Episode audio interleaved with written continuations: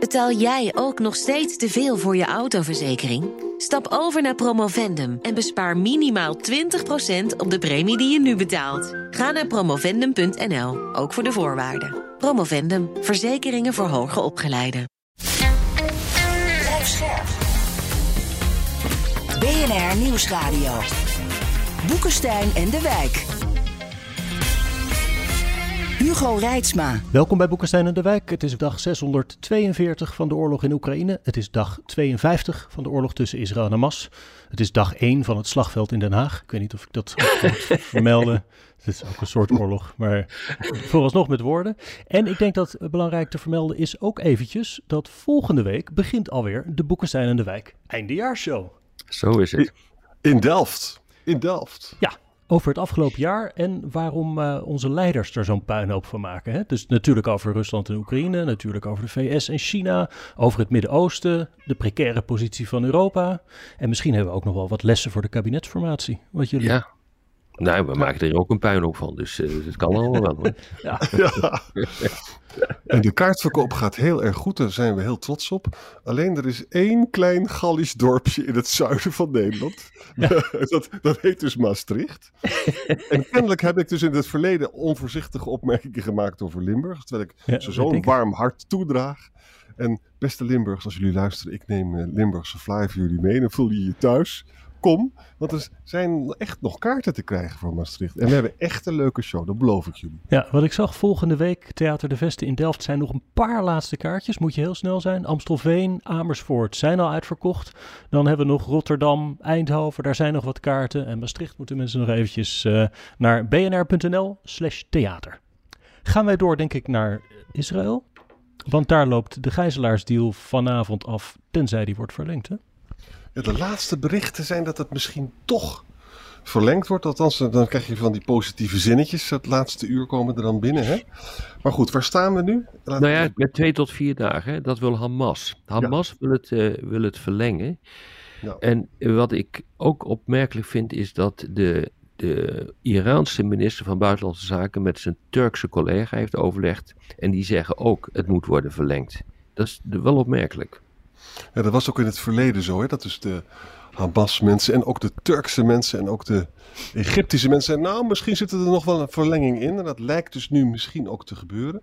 Laten we even behandelen waar we nu staan. Tot zover zijn er dus 39 Israëlische gijzelaars uh, vrijgelaten. In ruil voor 117 Palestijnse gevangenen in de Israëlische gevangenis. Ja. En daarnaast zijn er nog 19 mensen vrijgelaten, waarvan 17 Thais, 1 Filipino en 1 Russisch-Israëlische man. Uh, dat is wat we hebben. En Israël wil voor elke tien gijzelaars uh, een dag uh, verlengen. En er waren de hele ochtend problemen.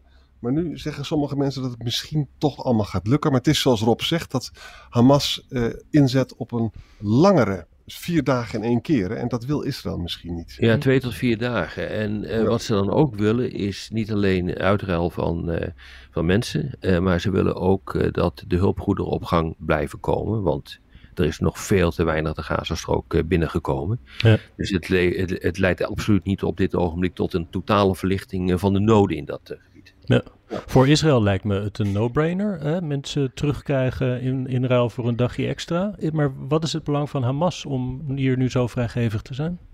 Nou ja, als je het vrijgevig kan noemen. Hè. Ze krijgen er ook weer mensen voor terug en hulpgoederen. Maar kunnen ze dan hergroeperen of zo? Ik, ik denk dat dat zo is. En, ze krijgen, en die hulpgoederen zijn ook niet onbelangrijk. Uh, want daardoor kunnen zij zeggen van moet je eens kijken wat we voor jullie hebben voor elkaar gekregen. Want wij zorgen ervoor dat Israël uh, die bombardementen uh, is gestaakt. Hm. Ik, ik, denk dat er zoiets is. Mensen hm. geloven dat wel hoor. Maar daarna gaat het bombarderen gewoon weer door. Hè? Heeft de Israëlische regering al wel duidelijk ja. gemaakt. Ja dat, ja, dat zou je verwachten. Maar je weet het maar nooit in dit soort situaties. Je weet ook gewoon niet hoe groot die druk is van de Amerikanen. Hm. Om tot, hm. tot een permanente oplossing te komen. We weten ook dat er achter de schermen wordt er behoorlijk wat diplomatieke druk uitgeoefend. Uh, we weten bijvoorbeeld uh, dat ook westerse diplomaten, was ik ook redelijk verbaasd over, druk uitoefenen op uh, Israël om te accepteren dat de Palestijnse autoriteit, dat is een club van Hamas zeg maar, om die het vacuüm te laten vullen dat Hamas is, heeft overgelaten, opengelaten in de Gazastrook. Nou ja, dat wil Israël wil daar weer niks van, van weten. Kijk, het aardige is dat er wel ontzettend veel diplomatieke actie wordt hm. ondernomen op dit hm. gebied. Dat is echt totaal anders bij Oekraïne. daar staan ze alleen maar tegenover elkaar. Maar hier is wel sprake van een behoorlijke uh, diplomatieke dynamiek. En dat is op zich niet ongunstig hoor, in dit uh, geval. Maar wat ik heel zorgwekkend vind, is een zinnetje in de New York Times van. Uh, er zijn allemaal speculaties. Hè? Sommige mensen zeggen: ja, Hamas heeft gewoon problemen om de gijzelaars te lokaliseren. Want een deel is natuurlijk in handen van islamitische jihad. Ja, En ze, ze, wisten dus 50 vrouwen en kinderen te lokaliseren afgelopen weekend, zeg maar. En het is de vraag of ze nog meer vrouwen en kinderen weten te lokaliseren. En als dat zo is, dan zitten we natuurlijk wel, eh, wel een probleem. Nee, dat is ook zo. Maar weet je, aan tegelijkertijd, Arend Jan, zie je ook dat er geen grote schendingen zijn. Uh, van het bestand. Hè, uh, ook Hezbollah uh, in Libanon heeft gezegd: Nou ja, zolang dat bestand er is, zullen wij ook minder in actie komen. En je ziet ook een zekere mate van terughoudendheid in Iran. Dat vind ik ook wel, wel gunstig. Ja, het, het, glas is half vol, half leeg volgens mij. Hmm. Ik bedoel, wat je, je hebt nu een aantal voorbeelden gegeven terecht van het glas uh, dat, uh, dat half leeg is. Maar wat ik net heb genoemd is glas half vol. Meestal is het trouwens omgekeerd hoor, als we dit soort dingen bespreken. Met jou wel. Ja. En even nog, die vraag van Hugo was eigenlijk heel goed. Die zei, wat, wat heeft nou eigenlijk het voordeel voor Hamas? Hè? En toen dacht ik van, kijk, Hamas, Hamas hoopte op een grote regionale oorlog. Hè? Dat is tot nu toe niet gebeurd. Dus dat is eigenlijk een misrekening, zou je kunnen zeggen. En wat ze nu dus, denk ik, denken van, is ja, die, die vreselijke operatie van Israël gaat door. En dan hopen ze dat dus een deel van die Hamas-leiders of kunnen vluchten naar het zuiden, of God mag weten waar, of onder de grond zich nog kunnen redden. Ja. Maar, maar het is eigenlijk een beetje vreemd dat ze zo toeschikkelijk zijn met de gijzelaars. Want dat is het enige wat ze nog hebben, is dat. Nou ja, misschien uh, zijn ze ook bang dat ze de steun van de bevolking uiteindelijk kwijtraken. Uh, ik vind wel dat die steun behoorlijk groot is hoor. Ja. Het is veel, ruim veel meer dan de helft van de bevolking steunt Hamas. Uh, dus het is ook niet zo dat, dat, dat zeg maar uh, de, de bereidheid om, wat, uh, om Hamas te steunen uit de bevolking is gebombardeerd. Ik zou ook niet zeggen dat het tegenovergestelde het geval is, maar er is ook niet heel veel gebeurd op dat gebied. Ja. Hey, we hadden het al even over diplomatieke verkeer, maar er is ook nog uh, Mediterrane Unie, hè? de EU en Arabische ja. landen. En ja, de Veiligheidsraad komt opnieuw bijeen. Ja, dus in Barcelona gebeurt uh, het op dit ogenblik. Uh, daar komt de Mediterrane Unie uh, bijeen. Dat is de EU en 16 landen in het Midden-Oosten en Afrika.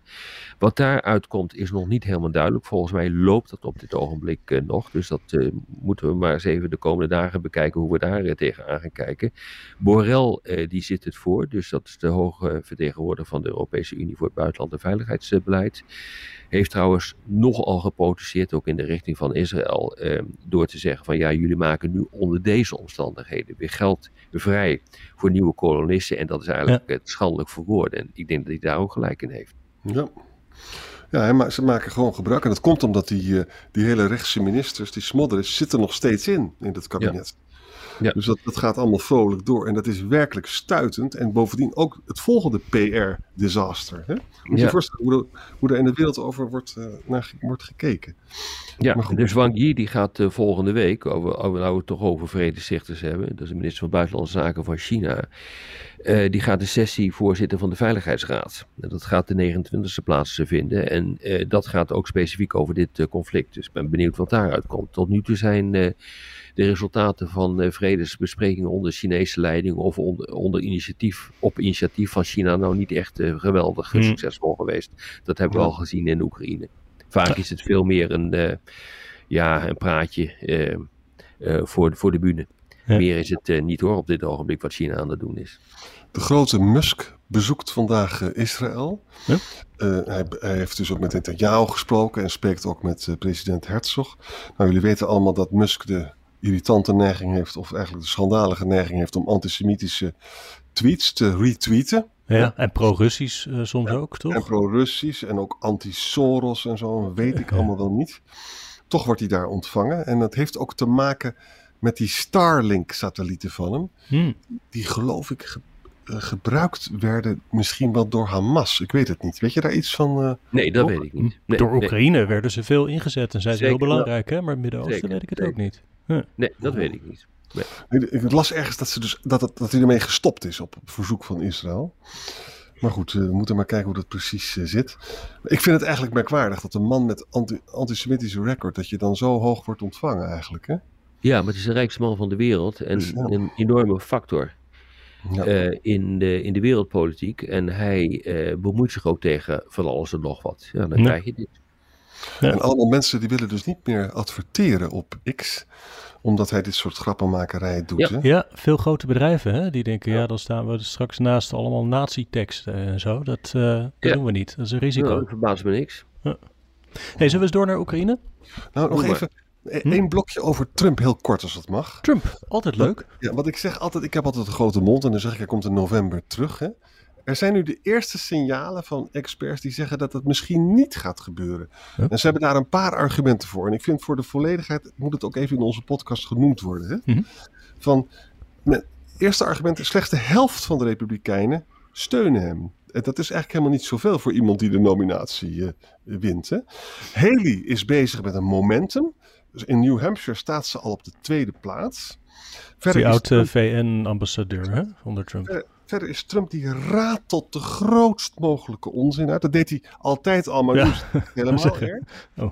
Nou, Wat dan? Dus, ja, nou ja, hij zegt, heeft, dan bijvoorbeeld de, de, de president van Turkije is Orbán of zo, weet je, dat soort idiote dingen. Oh ja, en hij begint ook over vermin, over, over vermin, dat is ongedierte, oh, dat is gewoon een nazistische ja. term, weet je wel. En hij zegt ook van, ik ga dus, als ik aan de macht kom, dan ga ik 40.000 ambtenaren ontslaan en ik ga voormalige medewerkers straffen en zo. Het is, het is echt vreselijk. Nou, door die rechtszaken wordt zijn juridische positie en met name ook zijn optreden, zijn rechtszaak, wordt er nou ook niet sterker op. Um, en dan uh, de grote, ja, dit is belangrijk. De grote geldschieters, die gaan nu massaal naar Haley toe. Oh ja? Uh, en, en, en het laatste argument. Iedere andere republikein kan eigenlijk Biden verslaan, omdat het met Biden zo slecht gaat met zijn populariteit. Dus dan ben je niet afhankelijk van Trump om dat werk te klaren. Hm. Dus heel voorzichtig, maar het is misschien wel veel te optimistisch. Zo, het is nog niet helemaal gezegd dat Trump het uh, gaat winnen. Nou, dat is wel misschien goed nieuws voor uh, Oekraïne, uh, Arjan. Ja, wellicht. Ja, dat vind ik ook.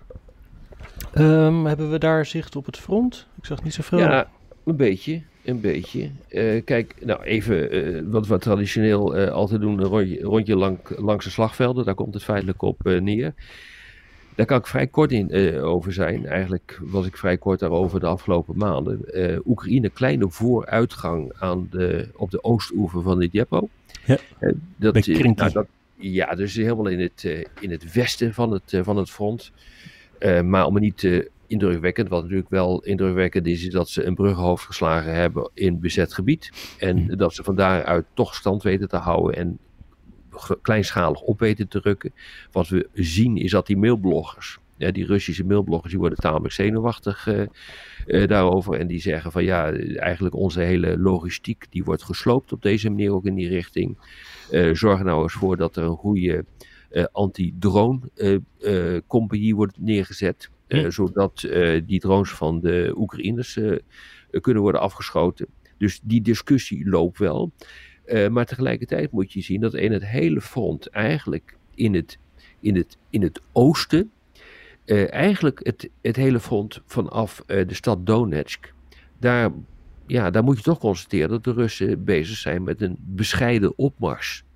Dus, ze, ze boeken daar overal wel kleine plussen.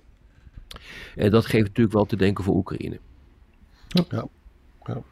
En verder moeten we even over die vreselijke droneaanval uh, in dit weekend praten. Hè? Ja. 75 drones op Kiev, geloof ik. En we zagen op het journaal dat de meeste drones misschien wel allemaal worden neergehaald. Maar dan nog is het zo dat die stukken van die drones, ja, die, die beschadigen gebouwen en zo.